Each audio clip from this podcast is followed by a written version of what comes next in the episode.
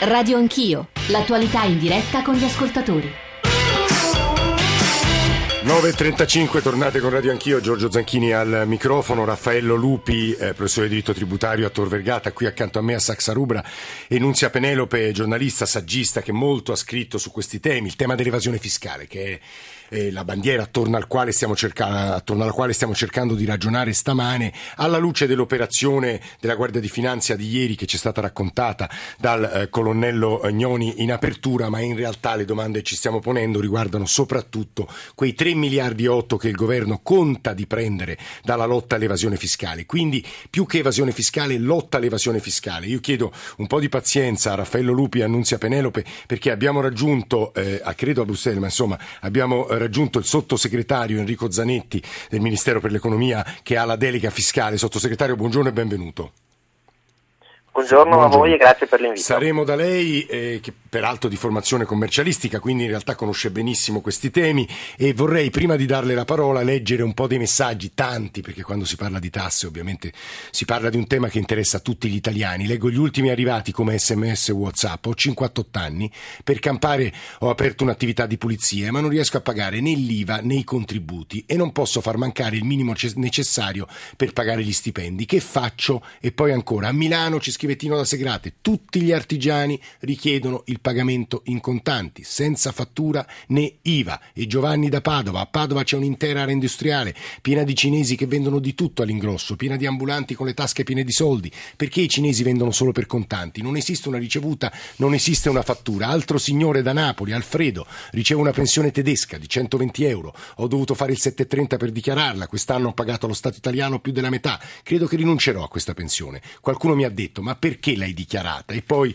una valanga anche di mail leggo, leggo le ultime, insomma, quelle, la lotta, il tema della rivoluzione culturale. Daniele che ci dice la lotta all'evasione non è fatta solo di numeri, ma deve basarsi su una rivoluzione culturale. I vantaggi di contribuire al bene comune devono essere insegnati nelle scuole. Su questo Lupi è molto scettico, ma cercheremo di capire perché. Mario che ci scrive, tornando tempo fa in treno da Lugano, mi sono reso conto che i finanzieri svizzeri e italiani eh, pr- praticamente eh, perquisivano tutti i eh, viaggiatori. Il punto è che fa ridere parlare di lotta all'evasione quando si impiegano risorse umane in questo modo e poi si vede che a Milano, nella zona dove abito, tutti i negozianti non emettono scontrini. Poi l'invito a trasformare il 730, anzi all'opportunità di scaricare sul 730 tutto e quindi mettere l'uno contro l'altro. Lupi che voleva dire? Questa è una balla, però non ci possiamo stare. La questione è il contrasto di interessi. Non eh. funziona, non funziona. Siamo tutti d'accordo, quindi perché è inutile. Fa, fate un atto di fede. Non, non, non posso spiegare perché è una balla, però è una balla. Se vai utile. sul sito giustiziafiscale.com, voce leggende metropolitane, cioè non esiste in nessun paese del mondo, non funziona, quindi ci, se, ci fa solo perdere tempo. Enrico Zanetti, sottosegretario, torno da lei per capire, questo per gli ascoltatori credo sia molto importante, il governo confida di trarre 3 miliardi e 8 dalla lotta all'evasione fiscale, ogni governo ha obiettivi così ambiziosi, da dove prenderete quei soldi e cosa contate di fare meglio dei governi precedenti? Zanetti misure in manovra diciamo che ci sono alcuni interventi che riguardano dei cambiamenti strutturali sul modo di funzionare dell'IVA, sono questioni molto tecniche ma diciamo che sostanzialmente ci sono misure eh, reverse, che si chiamano reverse charge, split payment che hanno come obiettivo eh, quello di fare in modo che sostanzialmente sia più difficile eh, tenersi l'IVA che, si, eh, che ci si fa pagare eh, dalla controparte poi non versarla allo Stato e, e, e, creare più facilmente un diretto afflusso del tributo nelle casse erariali. Queste misure che cubano nelle nostre previsioni circa un miliardo effettivamente sono delle, eh, delle evoluzioni che era assolutamente opportuno introdurre, se ne discuteva da tempo, eh, dobbiamo farlo anche in un quadro però europeo perché l'IVA è un'imposta europea ma siamo molto determinati da questo punto di vista. E questo è un miliardo, poi, il resto? Eh, poi ci sono altre misure che sono riconducibili sostanzialmente a un aumento diciamo, della proattività da parte dell'amministrazione finanziaria nell'incrociare dati che ha nelle sue diverse banche dati, nel metterli anche a disposizione del contribuente, così sostanzialmente da fargli a lui stesso capire la sua posizione nei termini in cui è conosciuta l'amministrazione finanziaria e favorire con anche un allungamento dei tempi entro cui... Cioè gli mandere, può... manderete una lettera a chi ha una contabilità un po' sospetta, questo ci sta dicendo Sostanzialmente laddove dagli incroci dei dati emergeranno situazioni di apparente non coerenza, si manderà una lettera con nessun'altra funzione che semplicemente quella di mettere i contribuenti nelle condizioni di sapere i dati che eh, ci sono nella disponibilità dell'amministrazione finanziaria che sembrerebbero non tornare, al fine di favorire, prima ancora che poi innestare controlli, di favorire da parte sua un'attivazione di adempimento spontaneo, allungando i tempi entro cui lui può farlo, pagando delle sanzioni estremamente eh, ridotte. Quindi una sorta di invito all'adempimento spontaneo che definirei però un po' più spontaneo. Zanetti, chiedo... Questa parte, sì. devo dire, mi, mi convince molto come scelta da parte nostra. Eh, ecco, direi noi, come, noi anche come, come, scelta civica siamo meno eh, convinti dell'opportunità di eh, quantificare già e usare come copertura preventiva gli introiti che sicuramente ci saranno da mm. parte c'è una scommessa misura, ci sta dicendo Zanetti preferiamo eh. no preferiamo noi preferiamo come ragionamento che la lotta all'evasione sia un dividendo consuntivo con cui abbattere le tasse piuttosto Zanetti la fermo un secondo per, per, chiedere poi vado all'Annunzia Penelope per chiedere a Lupi eh, Renzi nel suo discorso con quelle slide fantasmagoriche ha detto per la prima volta 18 miliardi di tagli di tasse è vero Lupi? No, certo, ma sono quasi tutte a debito, nel senso che ci sarà un aumento eh, del, del, deficit, ma va benissimo, è, è, la credibilità istituzionale. Se le istituzioni funzionano, le istituzioni americane funzionano bene, quelli possono stampare moneta quanto vogliono. Cioè, se noi dessimo l'impressione in Europa che la macchina pubblica funziona, ivi compresa la richiesta delle tasse dove non arrivano le aziende a chiederle per noi, noi potremmo stampare tranquillamente, cioè quello di cui hanno paura i tedeschi e i rigorosi è che noi col debito ci finanziamo i consumi di un'amministrazione pubblica improduttiva. Se funziona l'amministrazione pubblica, il debito pubblico si paga in credibilità amministrativa. Si fermi Lupi eh, perché avevamo lasciato un punto eh certo, che mi pare molto importante che aveva introdotto Nunzia Penelope, ovvero sia i soldi, tanti obiettivamente, che gli italiani che evadono portano all'estero. Nunzia Penelope, ci eravamo lasciati eh, e dovevamo ai, agli ascoltatori la spiegazione del cosiddetto voluntary disclosure, cioè il ravvedimento peroso sì. se traduco Beh, bene. Io mh, possiamo chiamarla con una cosa ancora più semplice, sì. rientro dei capitali. Sì, rientro meglio. dei capitali che come abbiamo detto, come dice la Banca d'Italia, sono veramente tanti. Vi faccio un altro esempio perché poi mi piace parlare di cose molto semplici. Allora, il presidente dell'Associazione Bancaria di San Marino recentemente in un'intervista televisiva alla TV di San Marino ha dichiarato metà dei capitali italiani depositati nelle nostre banche sono del tutto leciti. Sì. Questo implicitamente ha detto che l'altra metà sono assolutamente neri e stiamo parlando di circa un miliardo. Allora, già se si riuscisse a far rientrare quelli, no? Eh, la Francia eh. questa legge sul rientro dei capitali l'ha applicata già da un anno, ha già recuperato un miliardo. Ah. Così quindi non è una sanatoria, non è uno scudo fiscale. Chi ha portato i soldi fuori li riporta, paga tutte le tasse, avrà degli sgravi molto consistenti sulle... Pe- Penelope Lupi e voleva dire una cosa, scusa. Eh, perché la Francia ha un'amministrazione pubblica che si prende delle responsabilità e maneggia la eh. materia incandescente dell'evasione con un po' di determinazione. Da noi, quelle cose che diceva l'ascoltatore prima sulla, sulla paura di corruzione, che sono episodi anche marginali, finiscono per paralizzare tutto il funzionamento della macchina, dove tutti hanno paura di essere considerati corrotti e vogliono sempre una legge che gli dice cosa deve fare per non prendersi responsabilità. Giustamente lo farei pure io in quel clima culturale, cioè la rivoluzione culturale è un ufficio dei tributi che va a stimare la ricchezza non registrata dalle aziende, prende una decisione, sa che non lo sa nessuno esattamente quant'è, ma ci mette la faccia. Penelope e sì, poi allora, il sottosegretario. Per esempio, per esempio, appunto, il sottosegretario Zanetti, tra l'altro, se non ricordo male, in, mm, prima di diventare sottosegretario era il relatore di questa legge sul rientro dei capitali che vi faccio notare ha avuto degli ostacoli in Parlamento come io non ne ho mai ah. visti ah. perché ci sono state delle lobby potenti adesso non voglio fare il sì, gioco sì, dei poteri no, no. forti bla bla però c'è stata un'opposizione di lobby potenti degli evasori, chiamiamole per semplicità, che hanno fatto di tutto per bloccarla. Allora, se lobby potenti di evasori hanno fatto di tutto per bloccarla. Questo secondo me già dimostra che la legge è una buona legge e che dovrebbe entrare in vigore quanto prima. Eh, ecco. Io credo che il governo, io, so, l'ultima stima che ho letto, io non mi sono avventurata a fare stime su sì. eh, quanto potrebbe rientrare, però ultimamente ho letto un importante quotidiano che scriveva che potrebbero tornare 6 miliardi da eh. quella legge. No? Allora uno si chiede per quale motivo sono due anni che ci incestiamo e ancora non l'abbiamo approvato. No, questo è un punto importante quale, dal, eh, sul quale vorremmo una risposta di Enrico Zanetti.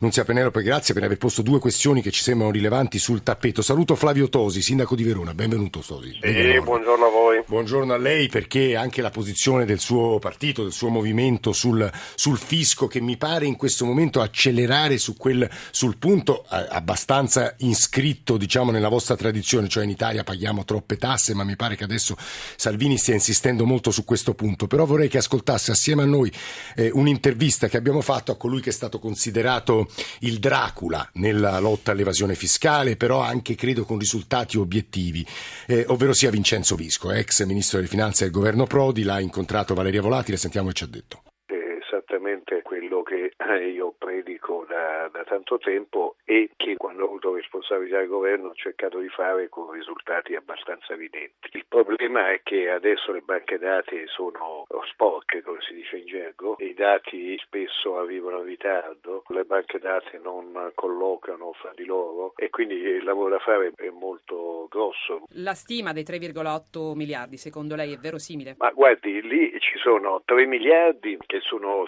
sicuri, sono presi da quel rapporto che il NENS ha fatto a giugno, che appunto il Ministero ha verificato e quelli sono ragionevolmente sicuri. Si tratta appunto del versamento in tesoreria dell'IVA pagata dalle pubbliche amministrazioni e delle varie ipotesi di reverse charge che sono state introdotte. Poi c'è questa cosa delle lettere che si inviano ai contribuenti che in passato hanno funzionato e quello va bene e naturalmente lì è molto più difficile fare previsioni. Però insomma l'entità dell'evasione, dei comportamenti fraudolenti sono, è tale per cui non è impossibile. Torniamo al rapporto sull'evasione fiscale del centro studi NEMS che lei ha realizzato, ha presentato al governo e prevede una serie di proposte anche molto tecniche per combattere il nero e ridurre le tasse. Il governo sta recependo i contenuti di questo rapporto. Quello che vedo è che finora sono state recepite le cose più semplici e che appunto danno una quantità di risorse rilevante ma limitata. Lì eh, c'erano delle proposte che da sole potevano dare 10 miliardi di riduzione dell'evasione e su questo mi pare che ci sia stato forse un eccesso di prudenza. La sua politica fiscale quando fu ministro delle finanze dal 96 al 2000 fu duramente criticata, allora fu definito nelle maniere più disparate l'uomo delle tasse, Dracula, eppure eh, allora ci fu un'emergenza un'emersione massiccia di redditi evasi pari a oltre 4 punti e mezzo del PIL. Quelle politiche sono tornate di moda oggi? Me lo auguro. Certo, c'è un'inversione di tendenza. Si cerca di avere una strategia contro l'evasione che non è solo repressione, ma è anche modifica della normativa, modifica delle procedure con cui funziona l'amministrazione, uso delle nuove tecnologie, rapporto diretto e continuo con i contribuenti, lasciando appunto l'accertamento vero e proprio, cioè la repressione, al ruolo residuale che le compete. E ovviamente la prima domanda che gli abbiamo fatto, che abbiamo fatto a Vincenzo Visco, che Valeria Volati l'ha fatto a Vincenzo Visco, riguardava la eh, decisione del governo di pigiare due pedali, soprattutto l'incrocio eh, dei dati e quel recupero dell'IVA che ci hanno spiegato sia Raffaello Lupi che Enrico eh, Zanetti. Eh, Flavio Tosi, mi pare, questa è un po' la domanda di fondo, se Vincenzo Visco riconosce nella politica fiscale del governo Renzi la sua eredità, eh, che voi dobbiate in qualche modo contrastare questa linea o la condividete la linea sul fisco del governo Renzi? Tosi? Ma il problema è che è una linea un po' bugiarda perché viene detto che l'anno prossimo si pagheranno 18 miliardi di tasse in, in meno, meno, e non è così. Eh, basta guardare anche il Corriere di oggi, c'è un articolo di Mario Sensini che fa la fotografia della situazione e dice che l'anno prossimo, su quest'anno, ci saranno 20 miliardi di tasse in più e ancora di più diciamo, a crescere negli anni successivi perché è previsto l'aumento delle accise, dell'aliquote IVA, eccetera. Ma basta guardare i documenti di programmazione economica di questo governo, dello Stato, che prevedono un aumento dell'imposizione fiscale costantemente di anno in anno.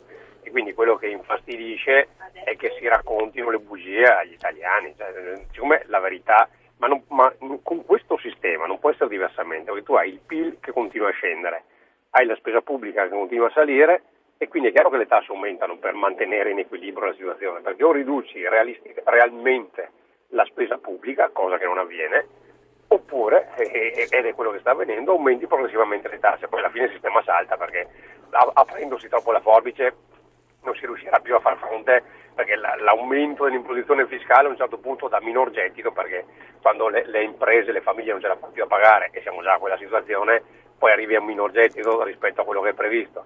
Ma finché non si fanno eh, reali tagli alla spesa pubblica, perché è inutile tagliare alle regioni e tagliare ai comuni che sono tasse, perché nel momento in cui tu tagli le regioni, quelle sono trasferimenti minori ai comuni perché di riflesso le regioni trasferiscono ai comuni, i comuni aumentano direttamente l'imposizione fiscale di quanto gli viene tagliato dallo Stato centrale e quindi praticamente alla fine tutto quello che è il, eh, il, il, quello che viene raccontato. Tosi, questo realmente... se posso mi sembra un punto importante perché Prego. proprio qui ai nostri microfoni Padoan eh, ammise che la manovra avrebbe probabilmente comportato un aumento delle tasse da, da, parte degli enti locali, regioni in primis. Zanetti, sottosegretario, lei conferma che probabilmente gli enti locali saranno costretti ad aumentare le tasse?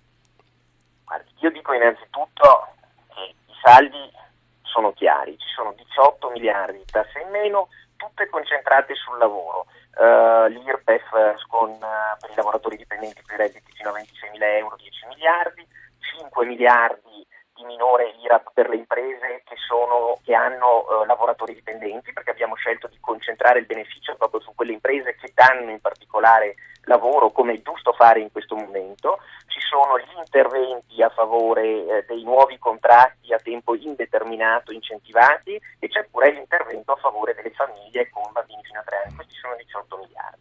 A fronte ci sono 15 miliardi di tagli tra Stato, regioni ed enti locali. Ora, io non ho problemi a riconoscere che la parte di tagli legata a regioni ed enti locali potrà in parte determinare un aumento in posizione, non per l'intero ammontare ovviamente, sì. a meno che non vogliamo raccontarci che sprechi e inefficienze in questo paese non esistono.